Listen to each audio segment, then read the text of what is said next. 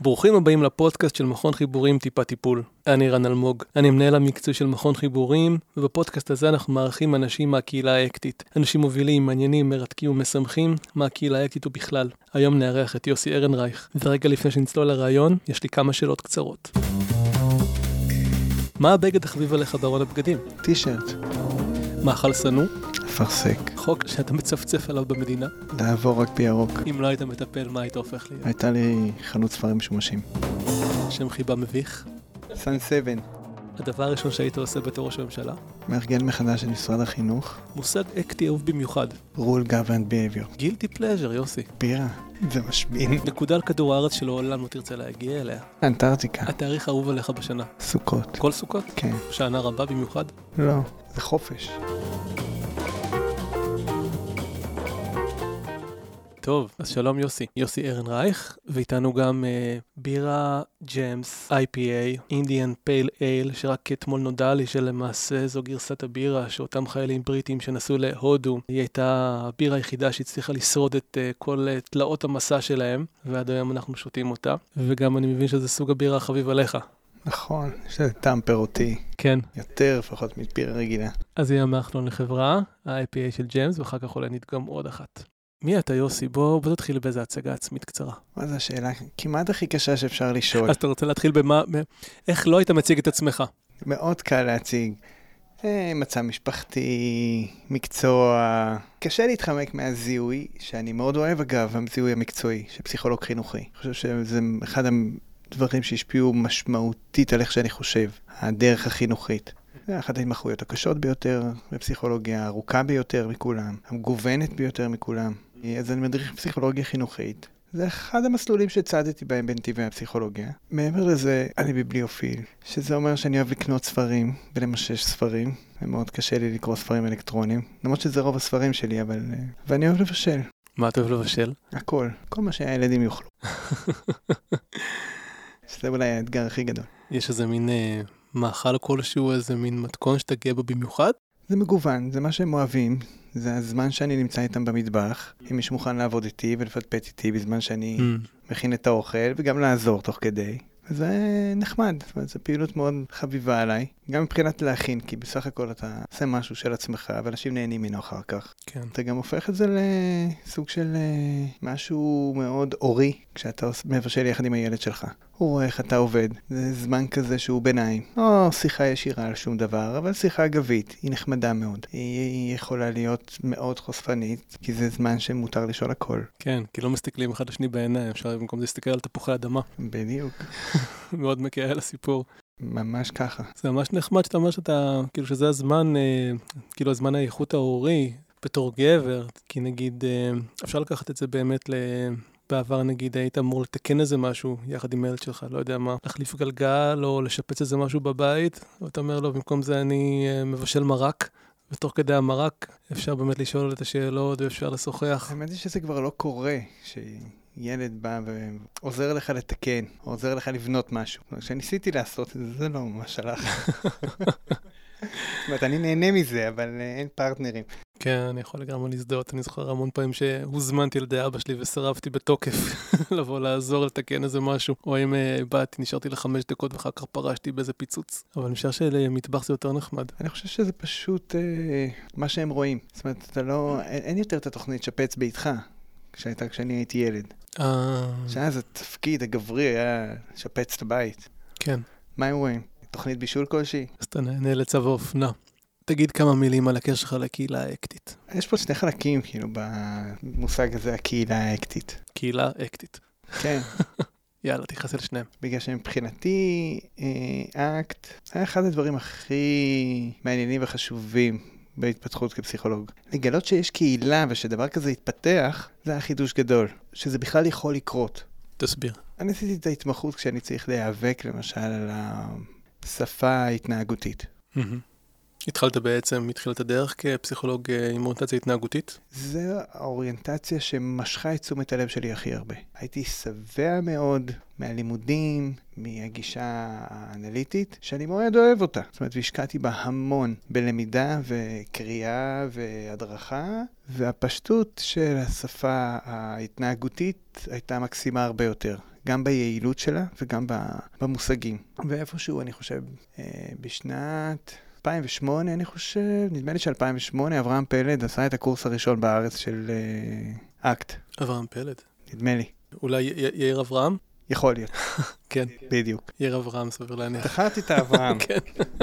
בדיוק. נדמה לי שזה היה הקורס הראשון, ככה זה הגיע. 2008? יכול להיות. ככה זה הגיע, מאוד משך את תשומת הלב שלי, ריתק אותי, התחלתי לקרוא את הספרים של הייס שיצאו פחות או יותר מיד אחר כך גם אה, Get Out of Your Mind and Into Your Life, שזה סוג של חוברת עבודה כזאתי, אבל אה, בין חוברת עבודה לספר.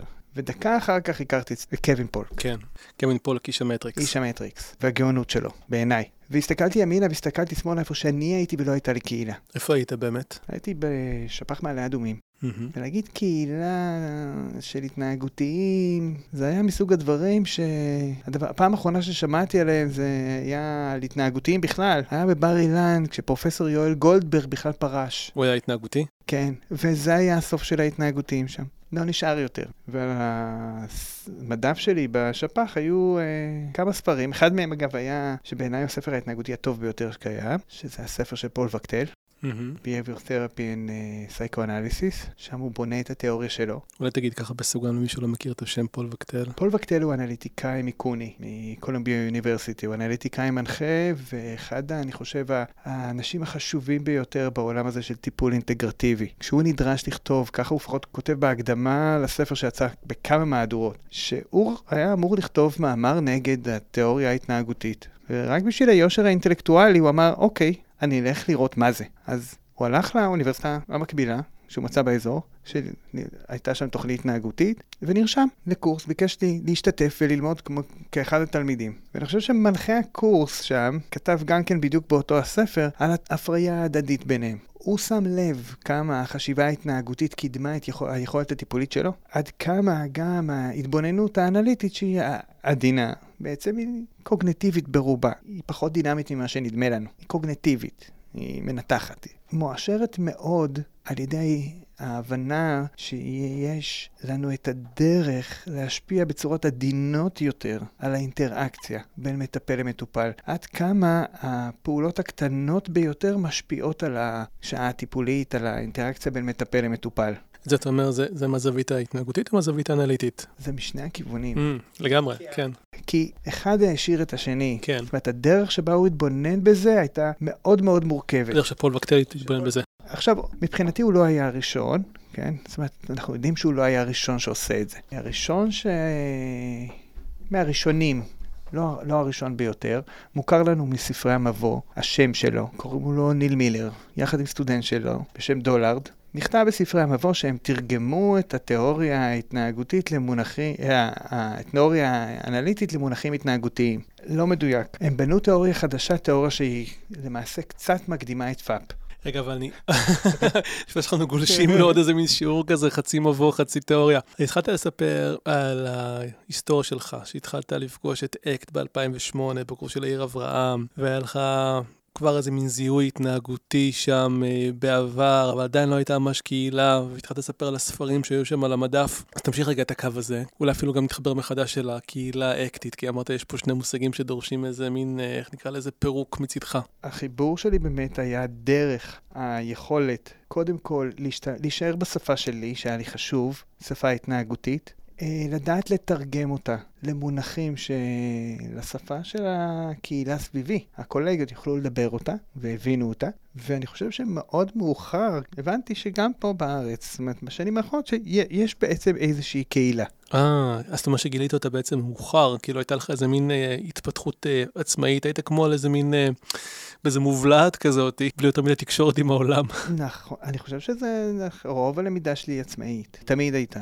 אם הייתי צריך ללמוד משהו, אז הייתי הולך למי שאמר, זה כמו, פגשתי לפגוש את אה, קווין פולק, כשהוא רק התחיל עם המטריקס שלו, אז היה חשוב לי ללכת לפגוש אותו, כי הוא עניין אותי. איפה, הוא אוסטרלי? מה, מה הוא? לא, בקולורדו. קולורדו. אז נסעת אליו? לא, אונליין. אה, אונליין, פגשת אותו. אחד האנשים הכי מקסימים שהוא נדיב בצורה יוצאת דופן. כל פעם שהייתה לי איזושהי שאלה, תהייה, אה, בקשה לשיחה, ללמידה, הוא היה פתוח, כמו מנטור, שמוכן ללמד אותך את מה שהוא צבר לאורך השנים האלה, העשרות אלפי שעות העבודה שהוא עשה בטיפול התנהגותי. אז זה אומר שכאילו צעדתי באיזשהו משעול לבד, בלי לדעת מה עוד קורה. במקביל, זה הפכה להיות גם השפה שלי, אבל גם השפה שאני מדבר אותה יחד עם או מתרגם אותה לאנשים אחרים, וחיפשתי מתורגמנים ומצאתי מתורגמנים. כאן זה מתחבר לספרים הנוספים שהיו על המדף. אז פול וקטל עזר לתרגם את זה מאוד. כשהוא היה פה ב-2010 נפגשנו לשיחה מאוד מאוד ארוכה, הוא היה פה בכנס והוא הסכים לשבת איתי ולענות על שאלות. הכרתי דרך הספרים את ניל מילר, שעשה עבודה קודמת של תרגום. איך מבחינתך זה גם סוג של תרגום? כי אני יכול לראות בזה איזה דרך לתרגם לאיזושהי שפה יותר קליטה, יותר נגישה, מושגים ביביוריסטים. אני חושב שאקט עושה משהו בעיניי מאוד... מאוד מעניין. הוא מנגיש את השפה ההתנהגותית לאנשים שעד עכשיו לא חשבו ששפה התנהגותית היא בעלת משמעות בטיפול. חשבו שזה טיפול לא עמוק. מבחינתי זה הדבר הגדול, ואני חושב שגם הדרך שזה בא, זה מתפתח כרגע עם ה-process based, הוא עוד צעד בכיוון הזה. כאשר process based בעצם רוצה להגיד, כמו שעשו הרבה מאוד uh, תיאורטיקנים אינטגרטיביים, אתם יודעים מה? תקראו לזה איך שאתם רוצים, בואו נראה מה עובד לנו. אנחנו מדברים בשפה קצת יותר נקייה. נקייה כזאת התנהגותית, אבל זה יתאים כמעט לכל אחד. אתם רוצים לדבר על מערכות יחסים? יש לנו דרך לדבר על מערכות יחסים, ואנחנו נקבל את העובדה שיש לכם מושגים נוספים שמתייחסים למערכות יחסים, בואו נכניס אותם פנימה לתוך המטריצה המאוד מאוד גדולה שלנו. עכשיו עשו את זה קודם, אנחנו יודעים, עשו את זה ניר מילר, עשה את זה ארנולד לזרוס. אז זה מבחינתי האייקונים של uh, טיפול התנהגותי ועיצבו את המחשבה שלי, והם הקהילה שלי. זאת אומרת, כשאני הולך ושואל את עצמי מה אני חושב על משהו, אני מתייעץ איתם. אז כשדיברתי על המושג הזה, הקהילה האקטית, אמרת, אוקיי, יש פה שני מושגים uh, להתייחס אליהם. אני מבין שכרגע אתה מתייחס למושג של קהילה, והנה אתה עכשיו מתאר לי את הקהילה שלך. הקהילה שלך בעצם היא מעבר לקהילה האקטית, הקהילה שלך זה כל אלה שעוסקים בסוג של אינטגרציה או בסוג של מלאכת התרגום. נכון. והחלק השני של המושג, קהילה האקטית, באיזה אופן אתה רוצה להתייחס אליו? החלק השני, אני חושב, זה כשהיה הכנס הראשון לפני שנה, זו הייתה חוויית וואו. יש הרבה מאוד אנשים. הכנס הראשון של הקהילה הישראלית. כן. Mm. כן, שהיה באקדמית של תל אביב. נכון מאוד. לכל מי שמאזין, אני לא יודע בדיוק מתי הפודקאסט הזה יצא, אבל לכל מי שמאזין, אה, עומד להיות גם כמובן את הכנס השני של הקהילה האקטית, דעתי אי שם בספטמבר, אם אני צודק, כן, נכון? נכון. שהוא באותו לוקיישן באקדמית של תל אביב, אז uh, מוזמנים בחום. לעמוד מהצד ככה באודיטוריום ולראות אודיטוריום מלא, שאני לא בטוח שיש עוד הרבה כנסים בפסיכותרפיה שממלאים אודיטוריום עד גדותיו. זה מחזה נהדר בעיניי, זה סוג של מהפך, אז מבחינתי זה, זה המשמעות של קהילת האקט. פרויקט בישראל. העובדה שיש הרבה מאוד אנשים שזה מעניין אותם. גם אם אני לא מכיר את כל הדמויות וגם אם אני לא כל כך מחובר לכל הדמויות, זה בסדר גמור. אני יודע שיש עוד אנשים שחושבים אותו דבר וזה מוציא אותך מהאזור של החריגות. אז תתאר לי רגע, אתה עדיין שם במעלה אדומים? יש בעצם איזה מין אה, אי אקטי במעלה אדומים? לא, אני מזמן לא שם. אה. עשיתי שם את ההתמחות, הייתי שם די הרבה שנים. אבל אני כבר, אה, אני חושב, אה, שבע שנים לא שם. אני כבר, אני בכלל לא בשירות הציבורי. אז מה אתה עושה נכון להיום? אה, עד הקורונה ניהלתי מרפאה פסיכיאטרית לא תרופתית. הקורונה גמרה גם עם זה. וכיום אני בקליניקה, אני מלמד. מלמד ביופידבק במרכז האקדמי פרס, שזה עוד אחד מהדברים שאני מזוהה איתה מאוד. מלמד את מי שמעניין אותו לשמוע מה שיש לי ללמד. שזו התבוננות ככה, תמיד עם זווית שאני מקווה שהיא מסקרנת מספיק וחד... חדשה מספיק. ואם יורשה לי, בשיחה המקדימה ציינת איזה משהו שנשמע לי מאוד מעניין. אתה גדלת בציונות הדתית, ואתה אומר שנכון להיום אתה מטפל, או שחלק... אולי לא יודע משמעותי, אבל חלק מהקליניקה שלך זה אנשים שהם גם דתיים, אבל גם שייכים לקהילה הלהט"בית או להטבקית, או איך שנכנה אותה. אני לא יודע אם הם שייכים לקהילה... או מזוהים לפחות. או... אני חושב שזו ההגדר... הזהות שלהם, המינית או המגדרית, היא מגוונת. כן. היא לאורך כל המגוון. ספר קצת על העבודה עם האוכלוסייה הזאת. זו אוכלוסייה, אני משער ש... שיוצאת דופן, אנשים שמחזיקים גם בזהות דתית וגם בזהות מגדרית, מינית, אלטרנטיבית נקרא לה. היא אחת הזהויות הקיימות. זאת אומרת שהתרבות שלנו השכילה להכיל. גם אם הוא כרגע לא מגדיר את עצמו כדתי. כן, אחרי כמה זהויות, גם כמה זהויות מיניות וגם כמה זהויות מגדריות. אני לא יודע אם לכולם עדיין אה, יש אה, נוכחות ציבורית מספיק רחבה, אבל זאת אומרת ברמת ההכרה לפחות. המילה זהות, שאתה השתמשת בה, היא אולי חשובה מכולם. כי המטופל שמגיע מרקע דתי, רקע תרבותי, רקע אישי, הוא בעל זהות דתית. ירצה או לא ירצה, זה מרכיב בזהות שלו. ויש לו שני חלקי זהות שמתעמתים זה עם זה. אם הוא עם שורשים דתיים. זהו, שההגדרה היא דתל"ש. מה זה דתל"ש? Mm, דתי לשעבר. דתי לשעבר. זה עדיין זהות. אז הוא עדיין דתי. זאת אומרת, זה, זה הזהות המולדת שלו. הוא נולד ככה. וזה חלק מהדבר, מהדברים שעיצבו את, את העולם שלו. זה ההקשר שלו. אז כל מושג מהמושגים שהוא יפגוש בחיי היומיום צבועי בהקשר שבו הוא פגש את המושג הזה פעם ראשונה בחיים שלו.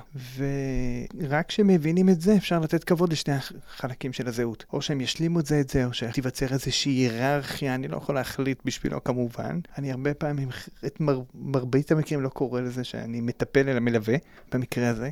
כי אני יכול להשתתף באיזשהו מסע לבירור הזהות. מה ממרכיבי הזהות כרגע חשוב לי להגשים, ואיך אני יכול לחיות עם מרכיבי זהות אחרים בהתאם למה שחשוב לי לא לוותר עליו גם. זה אגב עוד פעם פועל יוצא של העבודה החינוכית. זהו, תהיתי באמת, איך, איך, איך הגעת לעבודה עם אוכלוסייה כזאת? כי זה דופק על הדלת שלך. אתה נמצא בשפ"ח, וכשאתה נמצא בשפ"ח אתה לא בחדר שלך ומי שמגיע במקרה לשפ"ח ואומר אני זקוק לטיפול, מקבל טיפול. אתה יוצא למסגרת החינוכית. אני אגלה סוד, גם בתיכונים דתיים וגם בישיבות תיכוניות ובאולפנות, יש נערים ונערות עם זהויות מיניות שונות וזהויות מגדריות שונות. איך מתמודדים עם זה באמת במסגרות כאלה? אז הם באים לדבר. אני, התפקיד שלי בסך הכל בבית הספר היה להגיד, אני כאן, זאת הדלת שלי, אני נמצא במסדרון, אתם מוזמנים לדפוק על הדלת, ובגלל שילדים הכירו אותי, ופטפטתי איתם בהפסקות, שיחה לא מחייבת, זה לא שיחה טיפולית. היה לך בעצם קליניקה בתוך בית הספר? היה לי חדר. והם ידעו שאני נמצא, והם ידעו שהם יכולים לפנות אליי, כי כבר פטפטתי איתם בהפסקה, סתם שאלתי מה נשמע ומה הם עושים. אז כשזו הייתה שיחה רצינית, אז הם היו נכנסים לחדר, ואחר כך משיגים את ההסכמה של ההורים שלהם להמשך השיחות. וזה מה שדופק לך בעצם על הדלת. אז ככה אתה נכנס לעולם הזה, כי זה מה שקיים בחוץ. זה די במקרה, פשוט כאילו דפק על דלתך. ככה בנויה החברה שלנו. מי שיש לו מצוקה, הוא דופק על הדלת. כולם קיימים. זאת אומרת, אי אפשר להחביא את זה. כן, חושב שיש המון סוגים של מצוקות. נכון, ואין מענים נגישים. מענה נגיש זה שאני נמצא בסביבה שלו, והוא יכול לפנות אליי. ולכן הוא יפנה אליי. Mm-hmm. כי אם זה כרוך בזה שההורה שלו יפנה אליי, אז הוא כבר יתלבט בבית הרבה מאוד זמן עד שהוא יחליט להרים את הטלפון. כן, אחד הדברים שלוקחים הכי הרבה זמן בהחלטה על פנייה לטיפול, זה מהרגע שהם מוסרים את הטלפון שלי עד הרגע שאחד ההורים מתקשר. זה יכול להיות כמה שנים. אז זה דפק לך על הדלת, ומעניין אותי מה, מה הפך את זה לאיזה משהו שמסקרן אותך במיוחד, ש... שהופך את זה לאיזה משהו כזה שמעסיק אותך כמטפל. אני לא ראיתי בזה משהו שהוא מיוחד במינו. אני חושב שהעיסוק שלי, בין היתר בזהות שלי, כן, כבן אדם, מי אני, מה אני, איזה פסיכולוג אני רוצה להיות, איזה אדם דתי אני רוצה להיות, איזה יהודי אני, זו הייתה התזה שלי. אתה יכול לספר על זה קצת? כי בעצם, נכון, אתה מעלה פה בשאלות על זהות. אז, אז הייתה לי את הנגישות לנושא הזה של זהות, וזה סקרן. עכשיו, זה מסקרן ברמה האישית. כשאתה שואל, אני חושב שהתזה שלי נפתחת אה, פחות או יותר במילים הבאות, זה כבר היה לפני המון שנים, ואני מקווה שאני אדייק. כשקוריאני אמריקאי מזהה את עצמו כקוריאני אמריקאי, זה די ברור לו מה, מה זה החלק הקוריאני ומה החלק האמריקאי. מאוד פשוט לו. ההורים שלו מקוריאה, או הוא בעל מוצא אתני קוריאני, ועכשיו הוא קיבל אזרחות אמריקאית. לעומת זאת, יהודי אמריקאי זה לא אותו דבר, זה שונה, בגלל שזה גם הדת שלו. הקוריאני אמריקאי יכול להיות גם אה, נוצרי לצורך העניין. היהודי אמריקאי לא, הוא יהודי אמריקאי. יש משהו מורכב יותר בזהות שלו. הוא אמריקאי בינתיים, כרגע. עוד שנייה הוא לא. הקוריאני האמריקאי יעבור למדינה אחרת, אז הוא יהיה אמריקאי שהגיע להולנד. הוא סוחב את האתניות הקוריאנית בלבד כאיזשהו רקע אה, עם מטען תרבותי מסוים. אבל דור שניים זה נעלם, יהודי הוא לא. זאת אומרת, יש משהו מורכב יותר בזהות היהודית, וזה השילוב של המרכיב הדתי בזהות. הוא בלתי נפרד. החיבור הזה של זהויות, ואיך נוצרת זהות, איך אני מגדיר את זה? שהתחלת, נכון? שאמרתי לך שהשאלה הכי קשה זה כששאלת אותי מי אני. מי אני זה לא מה העיסוק שלי. זה אפילו יותר מזה, אתה יודע. אני לוקח את זה טיפה הצידה. אני חוזר לקטע המגדרי עוד מעט, כי זה מעניין, הסיבוב. כאשר אתה עומד בתור לקולנוע, ועומדים ככה אנשים בתור, ומישהו נאלץ לעשות צעד אחורה על הרגל. אתה עומד מאחוריו, והוא דורך. הוא דורך עליך או על הרגל שלך? שאלה ערמומית. לא, האם אני זה הגוף שלי, או הגוף שלי הוא בבעלותי? אז כבר יש לנו פה את האוזן האקטית לשמוע את ההבדל בין הדברים האלה. אוקיי? ואיך אתה תופר את זה באמת לתוך הזהות המגדרית? בזהות המגדרית יש הבחנה מאוד גדולה בין אני לבין הגוף שלי. אנחנו עושים הבחנה כמעט בינארית בין אני והגוף שלי. הואיל ואני זה לא הגוף שלי, אלא אני נמצא בתוך הגוף שלי. והגוף שלי, מה לעשות, הוא לא נכון. הוא לא נכון. אני מרגיש שאני לכוד בגוף הלא נכון. אני אשאל רגע בסוגריים איזה מין שאלה, אני חושב שזו שאלה כזאת של אה, בורות טוטאלית, אבל יש באמת מקרים כאלה של אה, טרנסיות בתוך הקהילה הדתית? בוודאי. ההתפלגות לדעתי היא נורמלית. זו רק שאלה של עד כמה זה נפוץ. לשני הכיוונים. ויש טרנסים ששומרים על הזהות הדתית שלהם? בוודאי, בוודאי. אפשר לעשות יוטיוב ואפשר למצוא. ושיחות מאוד מעניינות ובעיניי מומלצות כדי להבין את החוויה הזאת. זה נותן באמת מבט מבחינתי כמישהו שהוא סקרן, אני מלווה את התהליך, אני לא יכול להחליט, אני, אין לי שום כלי או, או עדיפות בידע הפסיכולוגי שלי כדי להגיד מה קורה כאן. אני יכול לתמוך, וזה בתור משהו שהחברה נתנה, וייחדה כזה מקצוע של מישהו שבא ומלווה.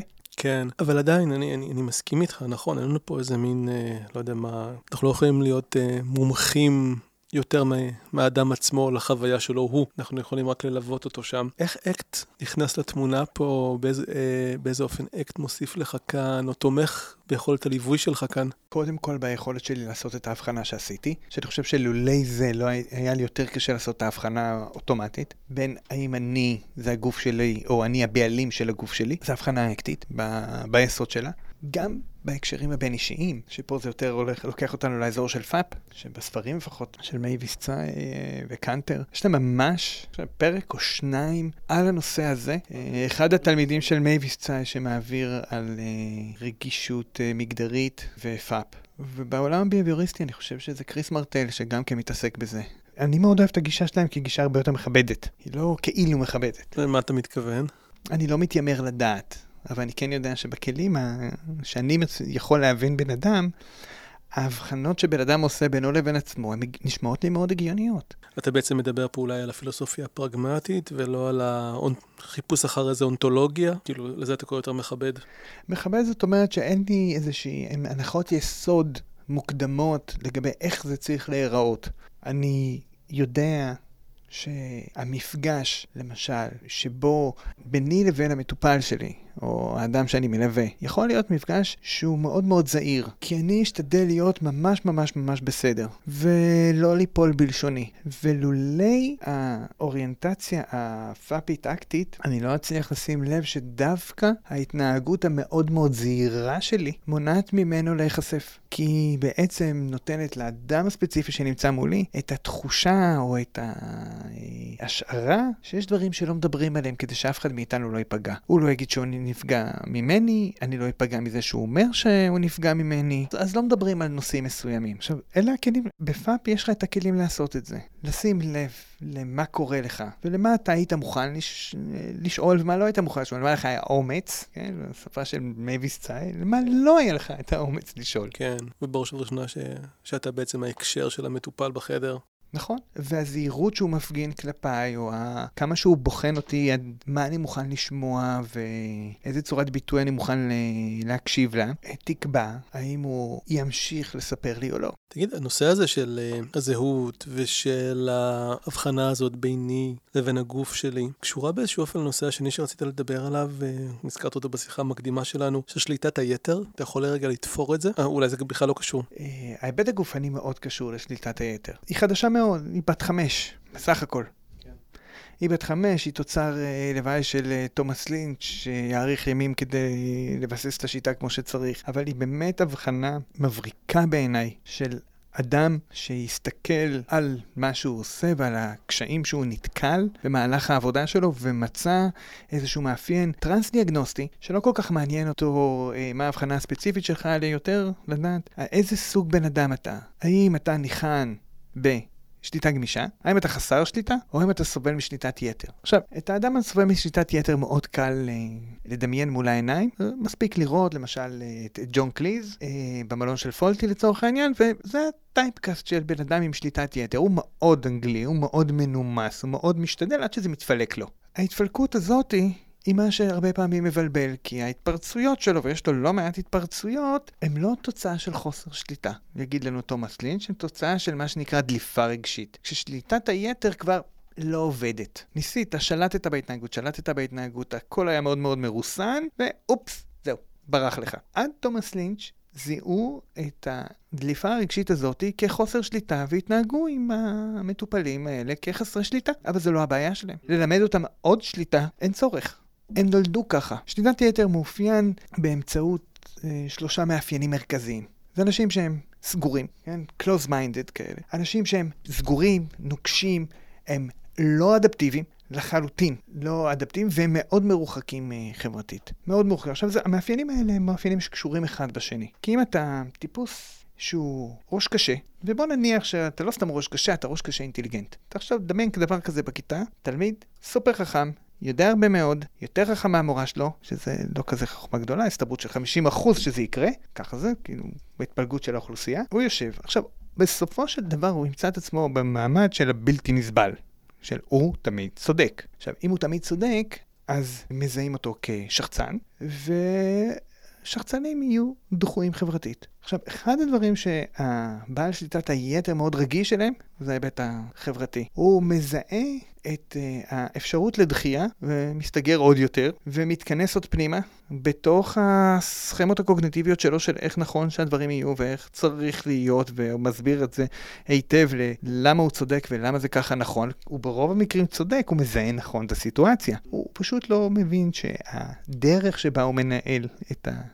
התרחשות היא זו שמחריפה את הסיטואציה. עכשיו, ברוב המקרים ההתנהגות שלו היא כזאת שגם זוכה ללא מעט אה, תשבחות לאורך הדרך, כי זה ילד שיגידו כמה הוא חכם, וכמה הוא מוצלח, וכמה הוא מצליח להתאפק, והוא לא מתפרץ בכיתה, והתשובות שלו וההישגים שלו מאוד מאוד גבוהים, אז שליטת היתר מתוגמלת מאוד.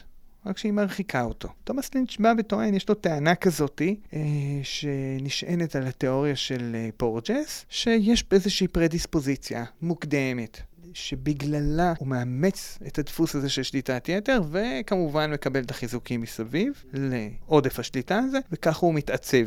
וזו הדרך שהוא בא וניגש אל העולם. עכשיו, התיאוריה הזאת של פורג'ס עבורי זו תיאוריה מאוד מוכרת. זו אחת התיאוריות שאנחנו בביופידבק משתמשים בה די הרבה. לינץ', בשונה מאקט, נשען מאוד על הגוף בתיאוריות שלו, בהבנה שלו את הבן אדם. הוא אומר, איך אתה יודע שהגעת לסיטואציה שאתה בשליטת יתר? שים לב לתחושה הפיזית שלך. האם פתאום אה, משהו שמישהו אמר לך קצת כיווץ אותך עם בפנים? הייתה לך איזושהי תגובה של אה, פנימית של התקוממות? שמת לב שאתה נושם יותר מהר? שמת לב שהקצב לב שלך עלה? אז זה מה שיקדים אחר כך את ההתנהגות שליטת יתר שלך. הוא מזהה את זה. באקט לצורך העניין, אנחנו ממש לא נמצאים באזור הזה. למעט קווין פולק, זה כמעט לא קיים. טוב, זה נורא תלוי באמת במטפל. יש וידאים שדווקא אתה רואה שמאוד מאוד ממוקדים בגוף, דווקא נגיד וידאים של רובין וולסר או אחרים, שאתה רואה שכן יש הרבה מאוד התייחסות לגוף, אפילו אה, התעסקות כאילו במנח כאיזה מין אה, מרקר כזה לפתיחות לעומת סגירות. אתה יודע מי האבא של הרעיון הזה? מי? אה, זה בכלל רעיון, אני, כשאני חושב על זה עכשיו, הזכרת לי את ה... זה, זה, זה אסוציאטיבי, כן, תזכיר כן, לי כן. עוד חיבור מעניין. אבא של זה זה פסיכולוג מרתק אה, בשם אדוארד טאוב, של הזיהוי של הדברים האלה, של המנח, האם אני במצב של פתוח או מצב של מכווץ, ומה ההשפעה של זה על בן שיחי. הוא הקדים את... אה, את אייז, סביר להניח. ועוד מישהו שאני חושב שזה גם כן היה, שנה שעברה, התרים את, את, את אייז בהתייחסות לגוף, היה לס פמי. כשלס פמי נפטר שנה שעברה, אייז כתב uh, דברים לזכרו. הוא אמר, זה הבן אדם ש, שהאמין בי ושבזכותו התקבלתי לתוכנית דוקטורט. אז כתבתי לו בחזרה שאני חושב שנכון גם להזכיר את מה שלס פמי עשה. ולס פמי הייתה תרומה אדירה לעולם של טיפול בכאב, של היכולת לבוא ולשים לב למה שקורה לך בגוף על מנת להתמודד עם כאב. הוא עשה את זה מאוד מאוד מוקדם, אנחנו מדברים פה על שנות ה-70. זה ככה סיבוב נוסף דרך עולמות הנוירופידבק והביופידבק בחזרה לאקט. ואנחנו צריכים עוד להגיע בחזרה. בוא נחזור לשליטת היתר, כן, ול-RODBT. אני מבין שבעצם את ה-RO אני מבין, אבל הקשר ל-DBT הוא כי למעשה גם DBT עוסק בשליטה, אבל אולי בתת שליטה, או בתת ויסות, וכאן אנחנו מדברים על היפר ויסות. כן, למעשה מה שלינץ' אוהב לספר בסדנאות שלו, זה ש...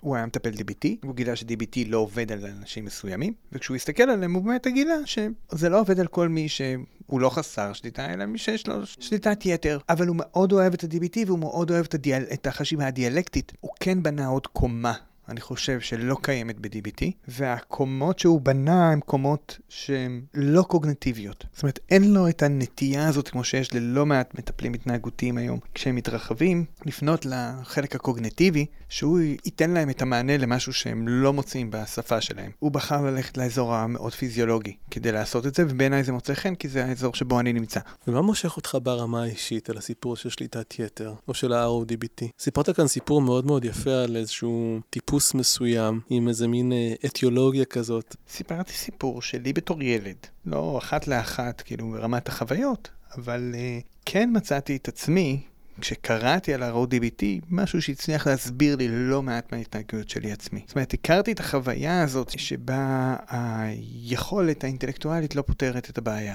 שההתמודדות עם התוצאות של ההצלחה היא בעצם התמודדות עם סוג אחר של כישלון. שזה אומר, יכול להיות שאתה הצלחת במה שרצית להשיג, אתה צדקת, אבל נכשלת במבחן החברתי.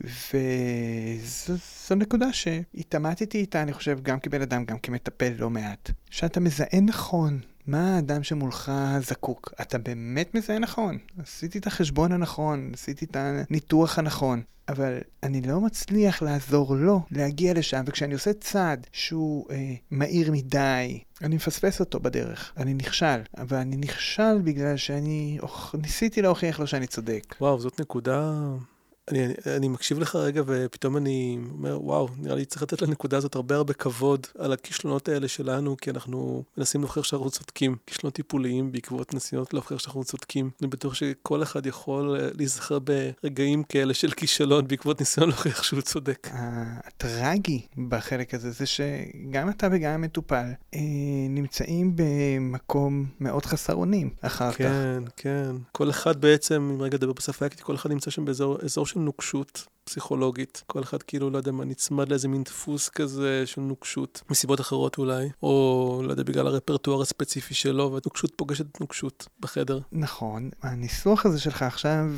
קידם אותי עוד קצת בהבנה של ה-RDBT. כי חלק מהדבר, הניסיון שלי להסביר לעצמי, וגם לפעמים למי ששואל, טוב, במה ה-RDBT שונה מאקט בעצם?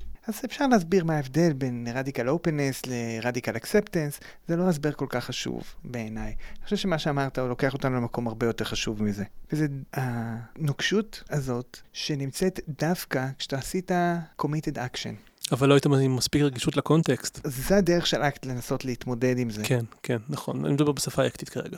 נכון. RODBT יגידו, הבעיה של הבן אדם היא לא שהוא עושה צעדי approach לכיוון מה שחשוב לו. את זה הוא יודע לעשות יותר מדי טוב. הוא צריך להפסיק לעשות את זה. הוא צריך לדעת לעצור ולא לעשות את זה. ללכת למקום שבו הוא לא יכול. להתמודד עם מה שכואב בזה שהוא לא יכול להסביר. בזה שהוא לא יכול לקדם את המטופל. לא חשוב לי כל כך להתקדם אל מה שחשוב לי כמו שחשוב לי באותו רגע. כי מה המרכיב ההימנותי בתוך הצעד הזה שהוא עושה? יש שם איזה avoidance בתוך הצעד הזה, כאילו שנראה אולי מאוד מובהק כסוג של איזה מין approach, אבל בעצם יש שם איזה avoidance ממשהו? זה aversive control? אני חושב שהמושג של aversive control באקט הוא מחייב אותך לקבל את מה שאברסיבי עבורך. וב-RODBT הדבר שנמצא under aversive control, ה-under הוא מה שרלוונטי כי הוא שואל את עצמו מה אני יכול ללמוד מזה. זה טיפה מזוכיסטי אפילו נשמע כשמנסים לנסח את זה ככה, אבל אתה, ב-RODBT אתה ניגש אל הקצה. הקצה, אל המקום שבו אתה מרגיש נוח שם. אתה בכוונה דוחף את עצמך למקום שבו קשה לך, ואתה שואל את עצמך, מה אני יכול ללמוד מזה, מזה שקשה לי עכשיו. מה יכול להיות? אני יכול ללמוד מזה שאת ה insight המבריק שניסיתי להביא, ואת הפרשנות המבריקה המטופל שלי דחה. מה אני יכול ללמוד מזה שהיה לי חשוב כל כך לעשות את זה? מה קשה לי בזה שהוא דחה? זה מה שיהפוך אותי למטפל יותר טוב.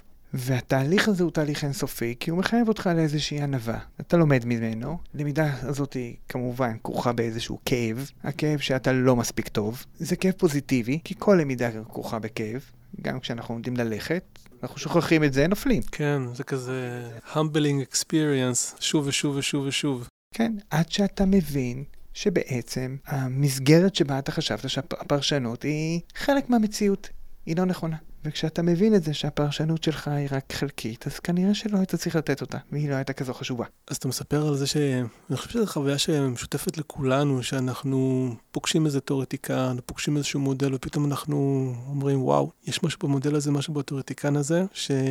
שנותן לי איזה מין הבנה אחרת, או נוגע בי באיזשהו אופן שמודלים אחרים או תיאורטיקנים אחרים לא הצליחו לגעת בי, לא הצליחו לספר באותה צורה מוצלחת את, את הסיפור שלי, את הקונפליקטים, או את ההתמודדות, את המורכבות של החיים שלי, ואתה קצת פגשת את זה שם ב-RODBT. מאוד, מאוד. הוא דיבר אליי כמובן בשפה האישית, לקחתי את הכלים, השתמשתי בהם בשבילי. לא... כן, מה זה עשה לך? אני עוד לא יודע, אני חדש בזה. בדיוק אתמול, מי, מי סיפר לי? הוא אמר לי ששאלו פעם את מאו טונג מה ההשלכות של מהפכה הצרפתית, וזה אמר עוד מוקדם לדעת, משהו כזה. אז כמו אתה אומר, עוד מוקדם לדעת. התיאוריה עצמה, תשאל טיפול בת חמש שנים, אני מכיר אותה שנתיים, זה לא הרבה, אני לא יכול, לדע, לא, לא יכול להגיד שאני יודע. אז בוא, אז אני אשאל אותך אחרת, אוקיי, לא, לא, לא אתה יוסי, אלא מה, מה אלה שלידך יגידו שה-RODBT עשה ליוסי? אני מקווה שהם יגידו דברים טובים. חושב שאחד הדברים שזה, שוב, שזה מלמד אותך זה להסתכל תמיד על מה אחרים רואים שאתה לא רואה. כתבתי עכשיו, ממש השבוע כתבתי שיעור ב-RODBT. השתמשתי במושג של חלון ג'וארי כי זה מאוד נוח. המטריצה הזאת של 2 על 2, אני יודע ו... ולא יודע, אחרים יודעים ו... חלון ג'וארי זה, זה מתודת התערבות אה, מעולם הפסיכולוגיה הארגונית. תזכיר לכל מי שלא היה, חבר'ה לומדים את זה בדרך כלל בשיעורים כאלה של הדרכה טובה, לא? כאילו בחינוך של... את הלא מודע הארגוני. בזה שאתה מבקש מהאנשים בתוך הארגון לתאר מה יודעים עליהם, מה לא יודעים עליהם, ולברר מה הם לא יודעים שאנשים יודעים עליהם. ולאט לאט אתה, השאיפה של החלון הזה, של ההתערבות של החלון, היא לצמצם את מה שלא אתה ולא האחרים יודעים.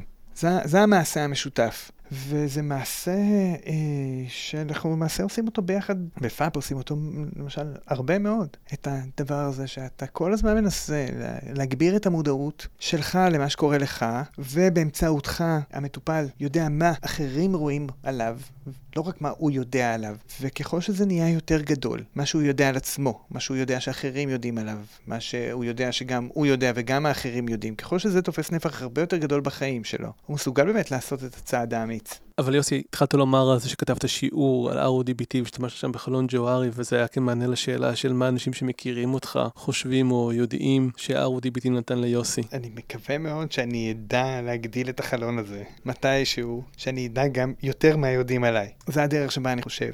טוב, תודה רבה לך. תודה שבאת להתארח אצלנו היום, ואני מקווה שעוד אה, פירות או עוד אה, גילויים או עוד, אה, לא יודע מה, יודע ופחות לא יודע, יופיעו בחייך. תודה גם לבירה ג'מס ול-IPA שליוותה אותנו בשיחה המרתקת הזאת.